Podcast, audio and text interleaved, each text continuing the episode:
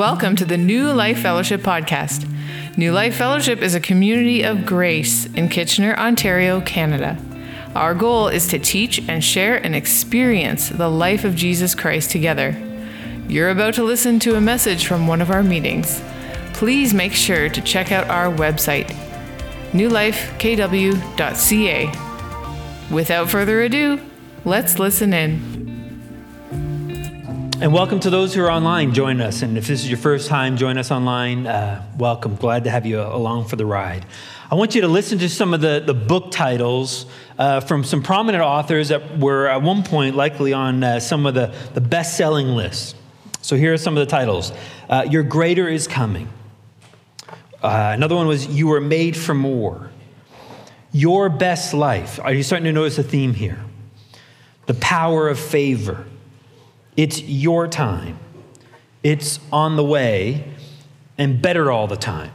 Do you see, do you see a theme in all those titles? It's really all about you and, and your prosperity, really, in this world. But, but here are some of my favorite ones Become a better you, seven keys to improving your life every day.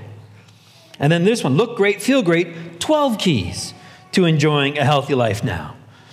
I can imagine someone, you know, reading those book titles, seven keys, 12 keys, and he says to his friend, hold my communion wine. And then he goes and he writes this book, 21 Ways to Finding Peace and Happiness. Just keeps getting bigger and bigger. Good luck remembering them all if they're different. Well, based on those titles, you would think that, that the Christian life was just one all about prosperity, where, where God is out to bless you, God's out to make your life easy, and there's health, wealth, and happiness. And really, the only thing causing you from missing out on it is you just haven't figured out the secret yet. But once you figure out the secret code, once you start to apply this and you work hard enough, then everything you've dreamed of will be at your fingertips the wealth, the health, the happiness, and so forth.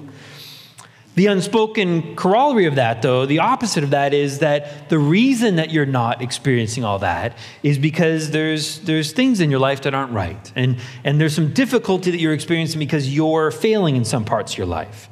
And that, you know, therefore you must be out of God's will. Because if you were in God's will, you would have all that prosperity you're hoping for.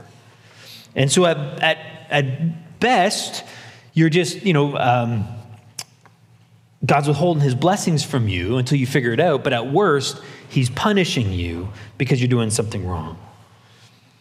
In any case, the reason that your life is so hard, the reason your life is so difficult, the, the message is because it's your fault. And, and you know, to be honest, that's, that sort of thinking is, is basically what made snake oil salesmen in the days past so successful that there was just something you needed, this little concoction that they made that was probably nothing more than toilet water with a, a, couple spices in it. But if you dropped your money, if you paid for and bought this special oil or ointment or whatever it was, then you would have everything you dreamed of. And that's what these, these authors are often relying upon this idea that you could experience all that joy and pleasure that you want if you bought their concoction, if you bought their principles and their pathways. But really, it all came down to you and what you're doing. And I think it was so successful in the same way it was with the snake oil salesman, is because we're all drawn to that idea of living a life of comfort and ease. We're all looking for that easy life. And so these ideas, these concepts are preying, I think, off the desperation and vulnerabilities that we're all experiencing. But what we forget in that moment, though, is that the world we live in is a world that is filled with toil a, a world that is filled with pain and with conflict, and will continue that way until the new heaven and earth, new earth comes because of the curse that we're experiencing. In Job 5, verse 7, Job writes, For man is born for trouble as sparks fly upward. It's a guarantee. Even Jesus affirmed this uh, with his disciples. And at the end of John chapter 16, and, and that, that passage where we, where we find it is really key because it's the last verse of chapter 16. It's the end of Jesus' discourse with his disciples right before he goes to the cross.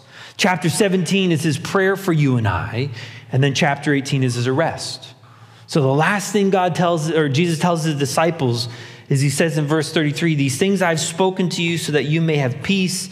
In the world you will have tribulation, but take courage, I have overcome the world. There's no escaping the trials, there's no escaping the difficulties.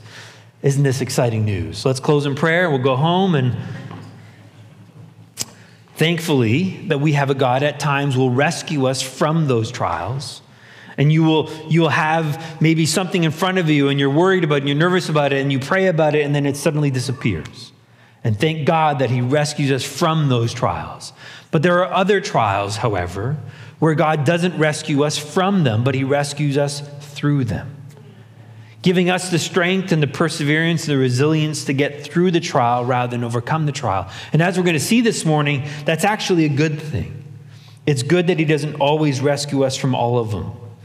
And while it would be easy to live in a, in a world that is light and relaxing, the reality is, we also at times have different seasons, as we saw last week. And some seasons are harder, they're darker, they're heavier, they're scarier, and they're even overwhelming at times. All of those await us at some point. But thankfully, we have not been abandoned, right? That our Father has not left us unto our own devices to try and figure all this out on our own. As it says in Psalm 119, 105, Your word is a lamp to my feet and a light to my path. We have our Father's word. And our Father's word is, is helping us to discern and discover what He's up to and how do we get through these difficult times. And so this morning we're going to finish chapter 4 of Second Corinthians. And it's been, it's been an incredible chapter. I hope, hope you've enjoyed it as much as I've enjoyed studying it.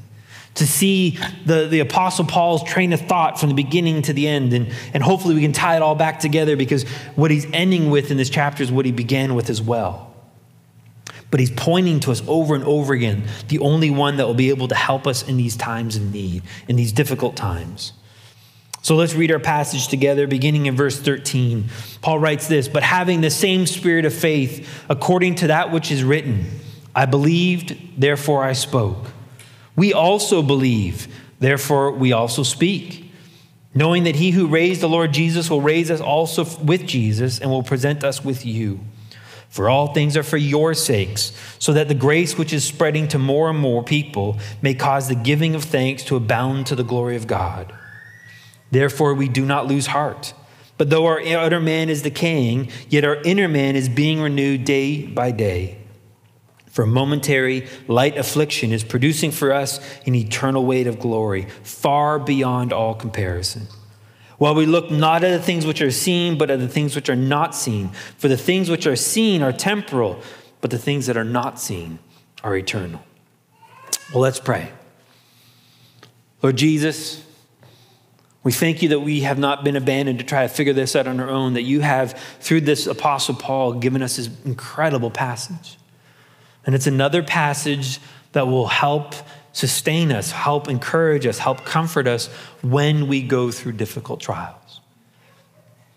Because maybe there are some here who are currently in those trials, and the rest of us is just, it's a matter of time. We're all going to face these difficult times from time to time, but thankfully, Lord Jesus, your grace is sufficient. And would you help us this morning through, through this message, through this passage, to be reminded of that? Reminded how we can turn to you as you rescue us through these trials. In your name we pray. Amen. Like I said, this is really just part three to this chapter, right? This, this whole chapter four is one continuous thought. And last week we, were, we saw that there's this always and constantly, always and constantly being handed over to death, handed over to, to situations that are filled with pressure, filled with confusion, persecution, and being knocked over by life, feeling like you got hit by a bus but God. Right? We saw that, that wonderful phrase, but God, and how that everything changes, right? That, that since we have the life of God within us, although we are pressured, although we are afflicted in every way and every, from every side, but we're not crushed. And although we're perplexed and we're confused, but we're not despairing. And we're persecuted and we're attacked, but we're not forsaken. We're not abandoned. And although we may be knocked down from time to time, but we're not knocked out, we're not destroyed. And we saw that, that Paul said that this was all happening that the glory of God may be manifested in and through our mortal bodies. What a great picture that is to understand that, that it's in these trials that God is, his glory can show up best. Because there's this principle of light showing up best in darkness. And so it's in those dark times, in those difficult times, as Jesus is living in and through us, that that life can flow through, and therefore people can see Jesus better in us. So he summarized it in verse 12 when he said, So death works in us so that life works in you, that you can experience Jesus. And so verse 13 really is just a continuation of these ideas. So he says now in verse 13, but having the same spirit of faith, according to that which is written, I believe, therefore I spoke. Now, wherever you see uh, uh, a phrase in all caps in your Bibles, that's the translators giving us a clue, telling us that, that this is a quote from the Old Testament. So if you got your Bible handy with you, quickly turn to Psalm 116. We're going we're gonna spend a little bit of time because that's where uh, the commentators believe and the scholars believe that's where Paul is quoting from. And I think there's something significant in this passage that we need to understand because what he's saying here is that, that having the same spirit of faith as the author, meaning that, that my, my heart, my attitude, my, my, my approach is, is written well or, or connected to what the, the psalmist in Psalm 16, 116 wrote. And so, if let's do a, a quick scan of that passage, we're going to start to see what Paul was feeling, what he's, what he's uh, connecting with. So notice in verse 1, he says that the writer talks about pleading for mercy. And in verse 3, he talks about being surrounded by snares of death, suffering distress and anguish. In verse 6, he talks about being brought low. And verse 18, about weeping and greatly afflicted. And in verse 11, alarmed and in terror. You get a sense of what he's going through. You get a sense of the trials that he's up against. And, and the struggles he's up against are more than physical. There might be a physical component to it, but it is more this battle going on in his soul, this pain that he's suffering in his soul. And that, that soul pain, that soul suffering is much deeper than anything physical that you can experience. And so it's in the midst of all this that he writes now, verse 10, that Paul's quoting for us in Corinthians. And I love how the ESV, the English Standard Version, put it. It says, I believed even when I spoke, I am greatly afflicted even when I spoke, I believe even when I spoke, I am greatly afflicted. You know, too, too often our, our problems that we experience are because we've tried to oversimplify things. We're, we're, we're simplistic or reductionist in our thinking. And what I mean by reductionist is, is we try to make everything just into one thing only. And the reality is, life is far more complex than that. That often more than one thing can be true at the same time. For example, Roller coasters can be fun and exciting and terrifying at the same time. In fact, for many people, the two are related. The more terrifying, the more fun and exciting it is. And if that's not the case for you, then don't go on roller coasters. A little free advice there. Amen. Here's another one you can respect a person while not always agreeing with them. Or as parents, you can love a child and not give them everything they want. Or here's another one people who live in poverty, that could be the result of both having a hard life, but also making poor choices. Which means that, that yes, they might need a hand up at times, but at the same time, they also might need to learn to make better choices in life. Both can be true. And too often, what we do is we try to simplify it and say it's only one or the other. They just need to make better choices, or they just need a better, another chance, another opportunity. Chances are it's both. So more thing can be true at the same time. And in, in life, this is evidenced by the psalmist here. And that's what Paul's so, is, is, is latching on to. That's what Paul's talking about here. That you and I, we can have at the same time faith and anxiety at the same moment. We can believe and still feel terrified. And I think it's important because we often mistake feelings to be the indicator of what's true. That if I'm feeling afflicted, if I'm feeling uh, scared, if I'm feeling doubt, then I must not be believing, then I must not be trusting, and there must be something wrong. If I don't feel love, that means I must not be loved. If I don't feel I belong or I don't feel accepted, then I must not feel uh, like I must not belong or, or, or be accepted. And the reality is, you can feel both things at the same time. You see, too many people have felt the shame of failure from well meaning Christians when they are feeling down, anxious, and low. The response too often is, well, if you just put your faith in Jesus, then those feelings will go away. And maybe, maybe they won't. It's not the point. It's not a matter of trying to control and manipulate these feelings. That's not the issue. Instead, we can feel pain, distress, fear, and despair at the same moment as we're trusting Jesus. In fact, later in this letter, Paul's going to talk about how he felt weak and downcast and exhausted. And yet at the same time, he felt strong. When I was weak, then I was strong. It's not like Paul was weak and he was tired and then he prayed and suddenly he was Superman. Both existed at the same time. And so when you find yourself in these moments, here's, here's some helpful reminders. Give yourself permission to feel what you're feeling. They're just feelings. They're not an indicator of something greater or something true. They're just they're feelings, they're responses to what's going on. Acknowledge them, but also acknowledge what's true. That you have Jesus with you and in you. You're not alone. You are deeply loved, deeply accepted. And God has a plan, and He will equip you for whatever you need in that moment. Again, that doesn't take away the feelings, doesn't take away the exhaustion, maybe. But all that He's requiring of you right now is to believe in that moment that His power is enough in and through you. And that's what Paul's saying. Uh, just like that psalmist said, I believe even when I'm greatly afflicted. We believe, and so we speak. And so that's his greater work that he's talking about. So in verse 14, he says, Knowing that he, God, who raised the Lord Jesus, will raise us also with Jesus and will present us with him. We're not going to spend too much time in this verse because he's going to expound on this more in the next chapter, in chapter 5. But briefly, here, what he's talking about is we're awaiting new spiritual bodies, that we're going to exit these broken bodies and we're going to receive new ones. But in this verse, I want to highlight something else that I think is really important here.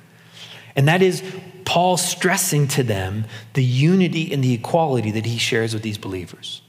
It's not the Apostle Paul up here and then the regular Corinthians down here.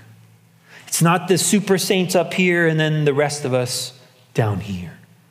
We're all one and the same. We're all equal, and we're all going to stand in unity, in equality with Jesus before God. Incredible. To me, that, that just brings such humility into all this because that clearly says it's not about me. It's not about what I do or don't do that qualifies me to stand with Jesus. It's what Jesus has done. And that's good news, I think, for all of us. So one's not better than the other. Then in verse 15, he goes on, For all things are for your sakes. He's back to this idea about being a bond slave right? Remember, we talked about being a bond slave to the Corinthians, where he's doing it for them. He's going to bless them, he's going to love them. For all things are for your sake, so that the grace which is spreading to more and more people may cause the giving of thanks to abound to the glory of God. I just love that picture there that, that as this love is going out, as they're looking to serve other people, this grace of God is spreading. If you've ever wondered, how do we spread the grace of God? I think there's some clue here. We love others. We, we express grace. We offer grace to other people. And that grace will spread to other people. And then what's the natural result? What will happen as the grace of God spreads? God will be glorified. It's not the law, it's not moral choices, it's not moral behavior, it's not performance that needs to spread. It's God's grace that needs to spread because that grace will lead to God, God being glorified. Well, verse 16 now. Therefore, we do not lose heart. Again, that, that phrase, we do not lose heart, that, that showed up in verse 1 of chapter 4.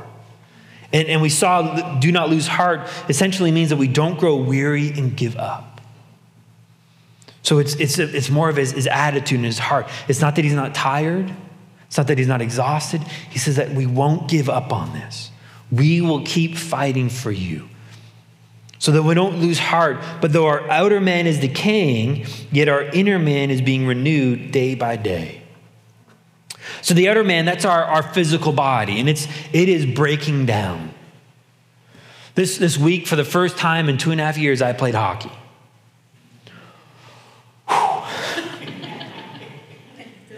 you know, I'm not as young as I used to be right? I, I, I, I, was a success. I didn't pull any muscles. That's a win. Uh, it wasn't as good as I remembered, uh, but I felt tired. I felt exhausted.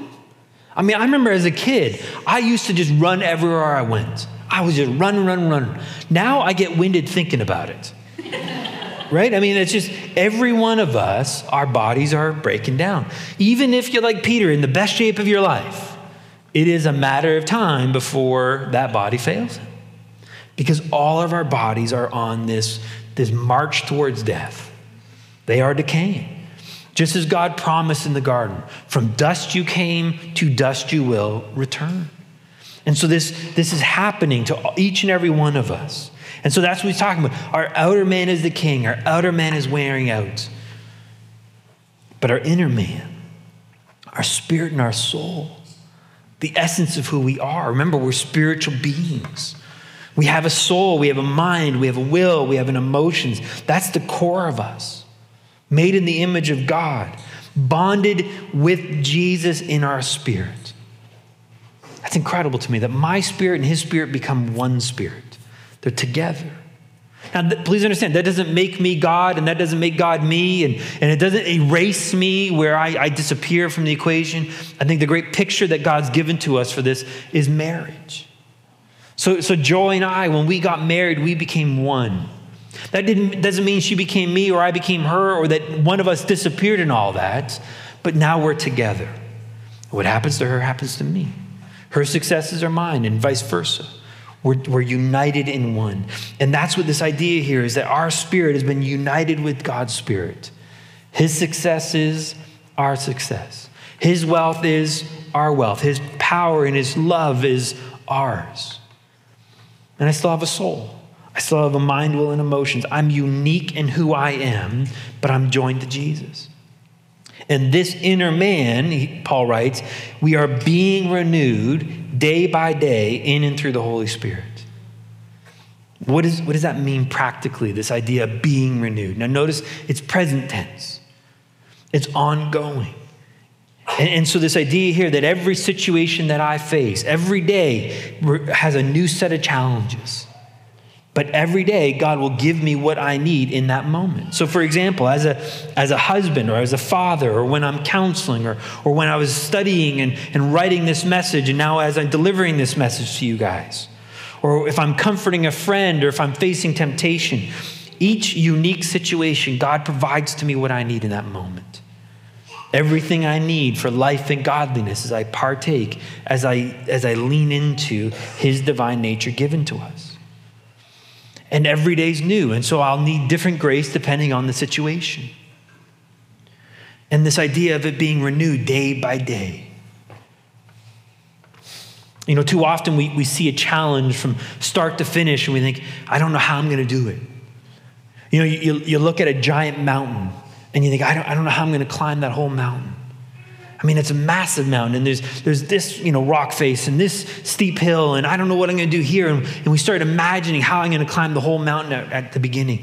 And the reality is, you can't. You can't climb the whole mountain right away. All you do is you take one step, and then one step, and then one step, and then one step. I mean, you climb the mountain one step at a time. In the same way that, that God won't give you the grace for an entire situation at once. He gives you the grace and the power for the next step. And whatever that next step is, you take it. And then when that step is completed, guess what? He gives you the strength and the power for the next step. And that's what he's looking for this idea where we're trusting in Jesus day after day after day. But too often, what we do is, is we've approached God as in the sense that kind of like our, our, our gas tanks in our car right? Where you pull in, you get it filled up, and then you go and drive for, you know, five, 600 kilometers. And then you, you run out of gas and you get filled up again.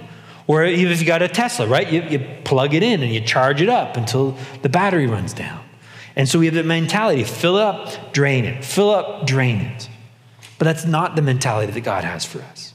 He says, I want you to keep filling up for me. Imagine you got the gas station inside the car. Imagine you got the charger in the car and it's constantly being filled up day after day after day. That was the picture of the Israelites in the wilderness. Remember the manna that would come down? Every day the manna would come, and, and as much as you gathered, that's what you needed for the day. But if you gathered more than you needed for the day and you try to store it up for the next day, what happened to it? It was spoiled, it was rotten. You had to throw it out. So you would go back and gather new manna. See, that was, that was God training his people. And then when Jesus shows up, he says, I am the man. I am the bread of life. I'm the one you need, I'm the one you require. And so you come to me day by day. And day by day, I will empower you. I will give you what you need, even moment by moment.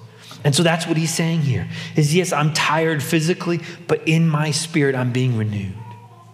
And, and I've experienced this many times where, where I felt tired and worn out. Maybe I have to go into a counseling session or when I was teaching or even when I was going home after a long day. And I'm exhausted physically, but then I'd pray and I'd say, okay, Jesus, I need you right now because I can't do this. I'm tired. The fatigue didn't go away, but I found that I had the strength that I needed in the moment. And so that day by day, that moment by moment renewing. That's what was happening here. So the outer man, the body's decaying, but the inner man is being renewed. Well, then he goes on into verse 17 now. He says, For momentary light affliction. Isn't that good? Momentary light affliction. Sounds like a stub toe. Right? Does sounds like you, you know, you you you hit your ham uh, with your hammer or something like that, right? Just just this momentary light affliction, not a big deal. You might be reading that and thinking, that's not my life. What I'm going through is not momentary.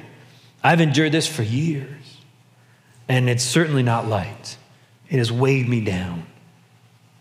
Well, please understand, Paul is one that is familiar with that kind of sorrow.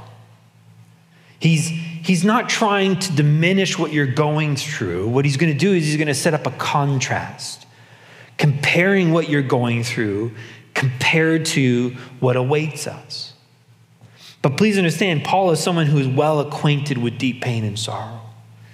Let me give you a little bit of his resume, so to speak, of what he's experienced. He, he gives us a brief summary later on in this book in chapter 11. But up to this point in his life, Paul's experienced imprisonments, more scars than he can count, He's been in danger of death more times than he can count. He's been whipped five times, beaten with rods, stoned to the point where they thought he was dead, which is why they stopped. He's been shipwrecked, robbed. People have made vows to kill him. He's been homeless, hungry, and cold. He's been betrayed and, abandoned by close friends, and he's been slandered. He's been through a lot. And so he's well acquainted with difficulties and hardships.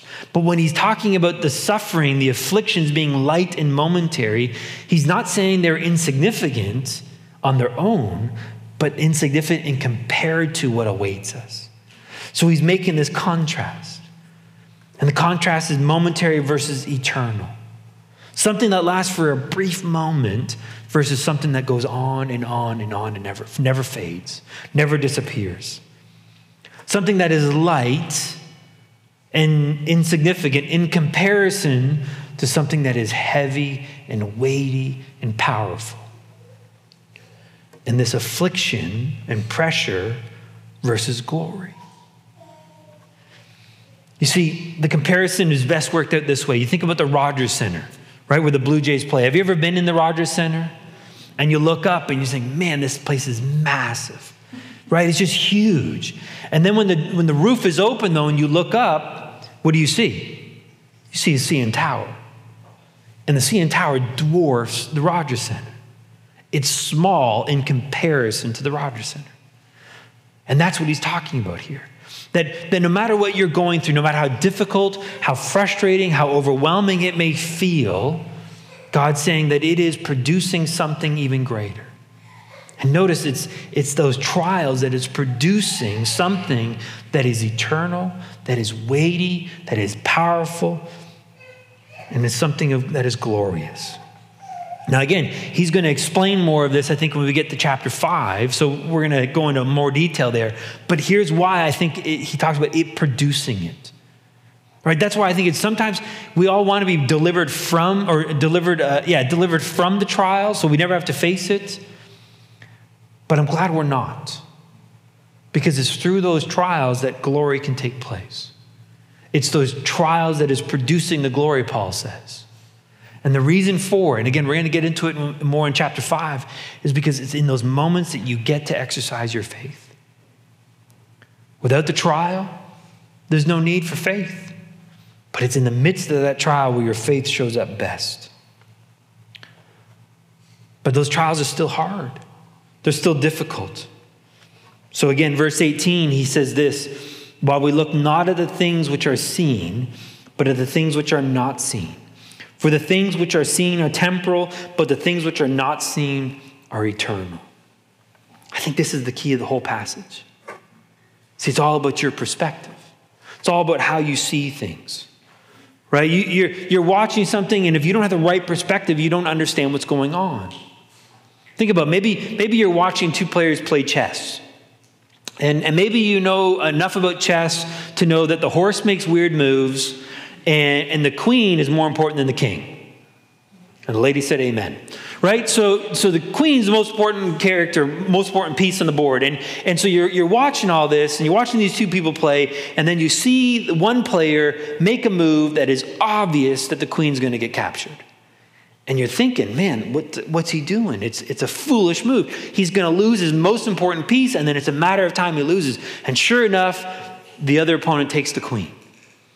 But then what you don't know is it was a setup that he sacrificed the queen to put the king in checkmate. And it's what perspective. One perspective looked like that was a dumb move. It was going to end it. But if you saw it from another angle, if you saw another move or two ahead, then you would see the beauty of it, what was happening. And that's the idea here is changing our perspective so that we look at the same game board, we look at the same situation, but in another light. That's, that's what Joseph had when he, was, when he was sold into slavery by his brothers. He says, You meant it for evil, but God meant it for good. God was going to redeem it.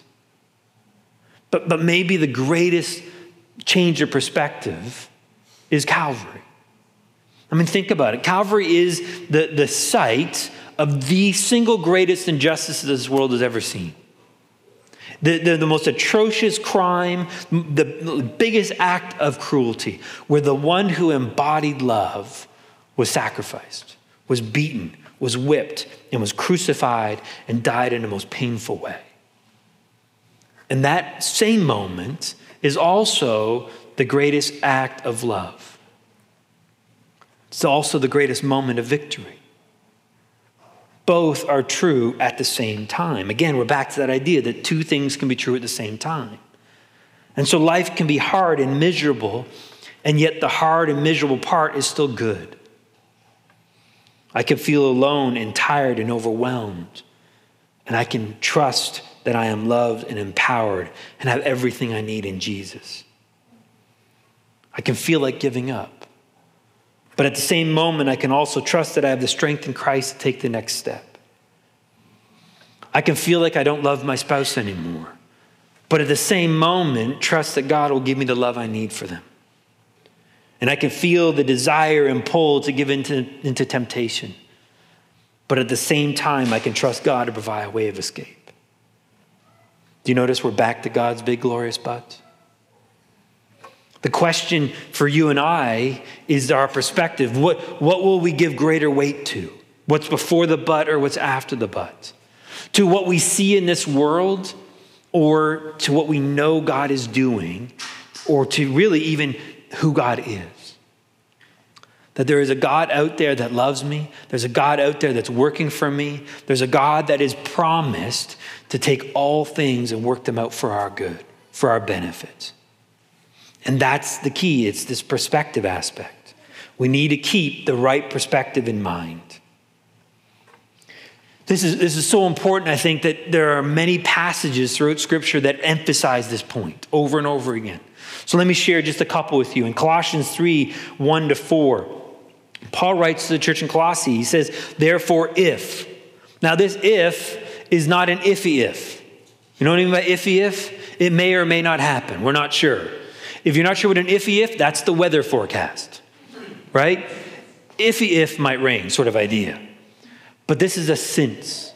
This is a guarantee. This is, this is as good as a promise. Like the Leafs will go out in the first round. It's a guarantee, right? That sort of mentality, right? So it's, we should read this verse. Therefore, since you have been raised up with Christ, keep seeking the things above where Christ is, seated at the right hand of God. Set your mind on things above, not on the things of the earth. Right? Since you've been raised up. Ephesians says you're actually seated with him in heavenly places. Keep seeking those things. Keep your eye on what God's up to. I love how Romans 8 puts it the things of the Spirit. Now, that might include some spiritual truths about who you are in Jesus, right? That you are the righteousness of God in Christ Jesus, that you are loved and you are accepted and you are good enough as you are. In fact, you are so good you can't improve on it, but you're also so good you can't lose it because of what God's done. So, those are some things of the Spirit that God has done and who you are. But then there's also the truth of who God is in you that He's put His life in you, and now everything you need for life and godliness is in you, available to you. Those are some spiritual truths. So those are some of the things that are spiritual. But I think it's also the things of the Spirit or the things that the Spirit is up to. This is where life gets exciting. Right? That, that Jesus in you, in me, he's up to certain things today. So, so Christ in Anita wants to do things through Anita today, and only through Anita and only today. And so Anita, she's going to keep her mind on those things. God, what are you up to? What do you want to do today in and through me? That's this idea. Keep seeking those things. Keep looking to Jesus. Remember, that's how he lived, right? I only say what my father's saying. I'm only doing what my father's doing. I'm only up to the things that the Spirit is up to in essence.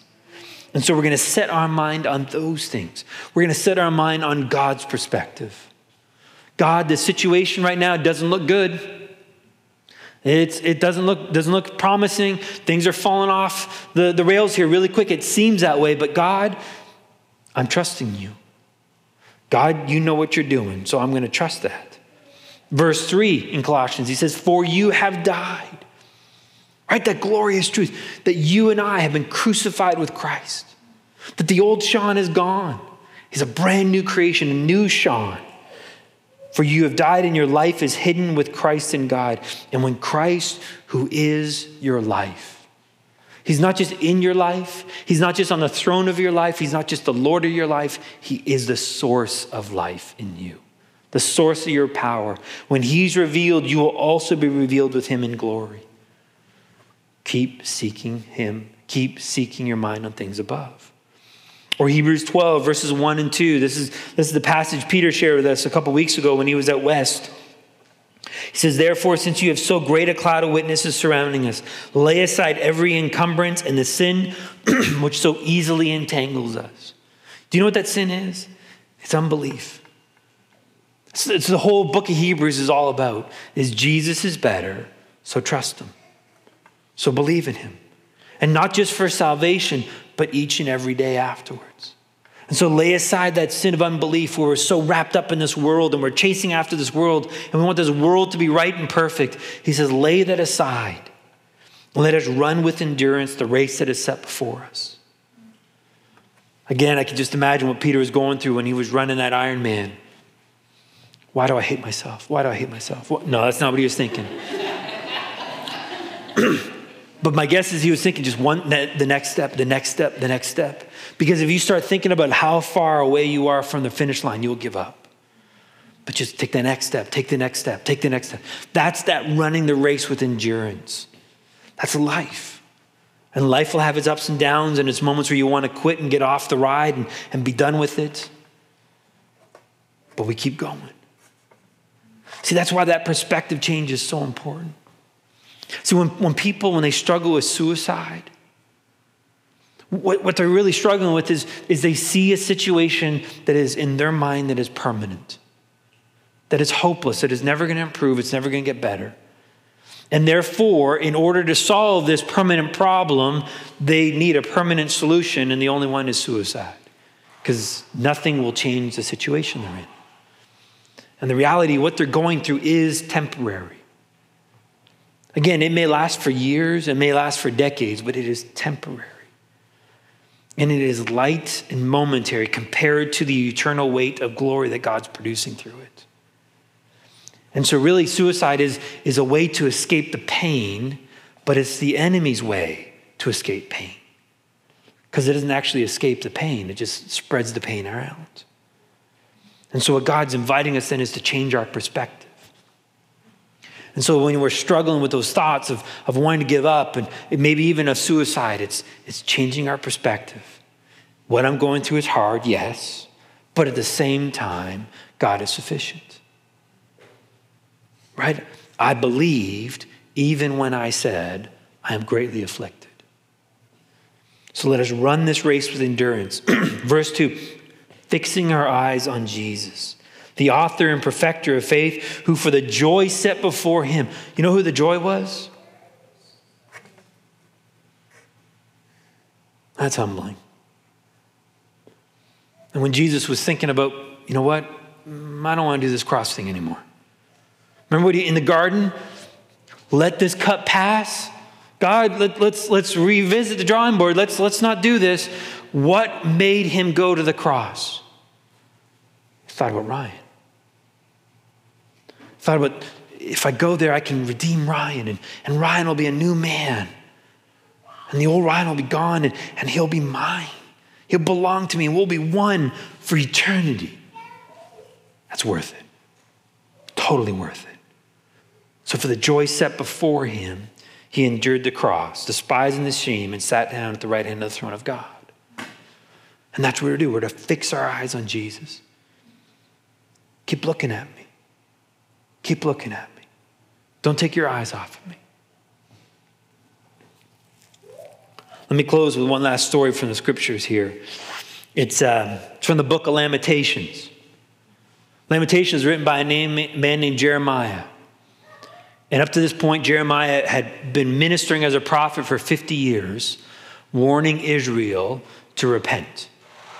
He was doing what prophets do, right? The role of a prophet is to remind them of the covenant, to point them back to the covenant and remind them what happens in that covenant. So especially in the old covenant, what happens if they break it.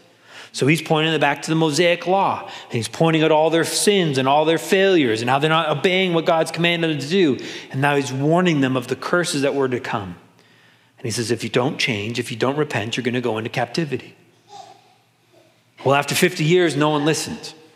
And so, sure enough, the Babylonians came and they, they did more than just capture Israel, they left a bloody mess. They went in through Jerusalem and they, they they destroyed houses, tore down the temple, murdered men, women, and children in the streets. I can only imagine what they did with some of the women and children. But they left a bloody mess. And Lamentations is, is Jeremiah surveying the damage, surveying what he's seen. He feels like God's abandoned him. And it's easy to see why he'd feel that way, seeing the carnage, the dead bodies everywhere, the destruction. And at this point, he's almost feeling like God's out to get him. Talks about God being like a bear lying in wait or a lion laying in wait to devour him. That, that God's broken all of his teeth. That God has shot him with arrows right through the heart. He feels all that pain and distress and affliction. Can you get there? I mean, think about it. That's, that's more than just the situation that's worn him down. He feels God has worn him down. Have you been there? That's where, that's where Jeremiah is when he's writing this book of Lamentations. And then he comes to chapter three, and we have one of the most famous passages in all of Scripture. I say that because you'll recognize a song in this passage. He says in verse 21 This I recall to my mind, therefore I have hope. Do you see? He's changing his perspective, he's changing his mindset. All this is true, but this is also true. I remember the truth now. And because I'm remembering this truth, he says, I hope the Lord's loving kindness, that's his covenant promises of love and protection, indeed never cease. For his compassions never fail, for they are new every morning. Great is your faithfulness. Do you recognize the song? Man, first time I read this passage in the context, I was blown away. I remember as a little kid growing up, and they would sing this song, and especially we were at church or in the camp, and we'd have hundreds of people. And there was this, this big worship singer because it's Baptist church, right? So he, he just was big, and, and you know he's waving his hand, leading the congregation and singing it. And as a little kid, I was belting it out because I just got caught up in it. Great is your faithfulness. Such a power ballad, right? Such a power hymn. and then to discover that those words were written in the midst of carnage. In, in, the, in Jeremiah's lowest moment, he cries out, Lord's loving kindness indeed will never cease, for his compassions never fail, for they are new every morning. Great is your faithfulness, Lord God. The Lord is my portion, says my soul. Therefore, I have hope in him. The Lord is good to those who wait for him, to the person who seeks him. Keep seeking the things above. Keep fixing your eyes on Jesus. Keep looking to what the Spirit is up to. Keep recalling to your mind what's true in Jesus. But God. It doesn't, doesn't take away, it doesn't diminish, it doesn't ignore your trials, but it changes your perspective to see that there's something bigger than your trials. And that's the person of Jesus. And that is what gets us through it. Let's pray. Father, we're all at some point in our lives going to face these trials. And maybe, maybe we'll be like Jeremiah, even, where we reach a point where we feel so overwhelmed, so terrified, that we feel like you've even turned your back on us, that you're even out to get us, and that you're punishing us. Or maybe you're just cruel and vindictive. I pray, Lord Jesus, that in those moments, especially in those moments, though, that we would remember what is true. We would recall to our mind who you are. We'd recall to our mind how good you are and the love by which you have demonstrated and you have bestowed us on us. This great love. And that you've made us new. And that you're not out to punish us, you're out to love us. You're out to glorify even us. And that you're glorifying yourself through us. And that who you are in us is enough. May we recall that in our mind and change our perspective so that you may be glorified. And this grace, your goodness, would spread to more and more people. In your name we pray. Amen. You've been listening to the New Life Fellowship podcast. Thanks for joining us. For more great content, please be sure to check out our website, newlifekw.ca, and sign up for our mailing list. Subscribers will receive our The Life in the Apartment ebook that is sure to encourage and bless. Don't forget to follow us on Facebook, Instagram, and subscribe to our YouTube channel to watch the latest services and additional video content. New Life Fellowship is a registered charity that is supported by the giving of partners and friends. All donations will be received. If you would like to donate, donate at newlifekw.ca. Your giving is highly valued and appreciated. You are loved. Take care.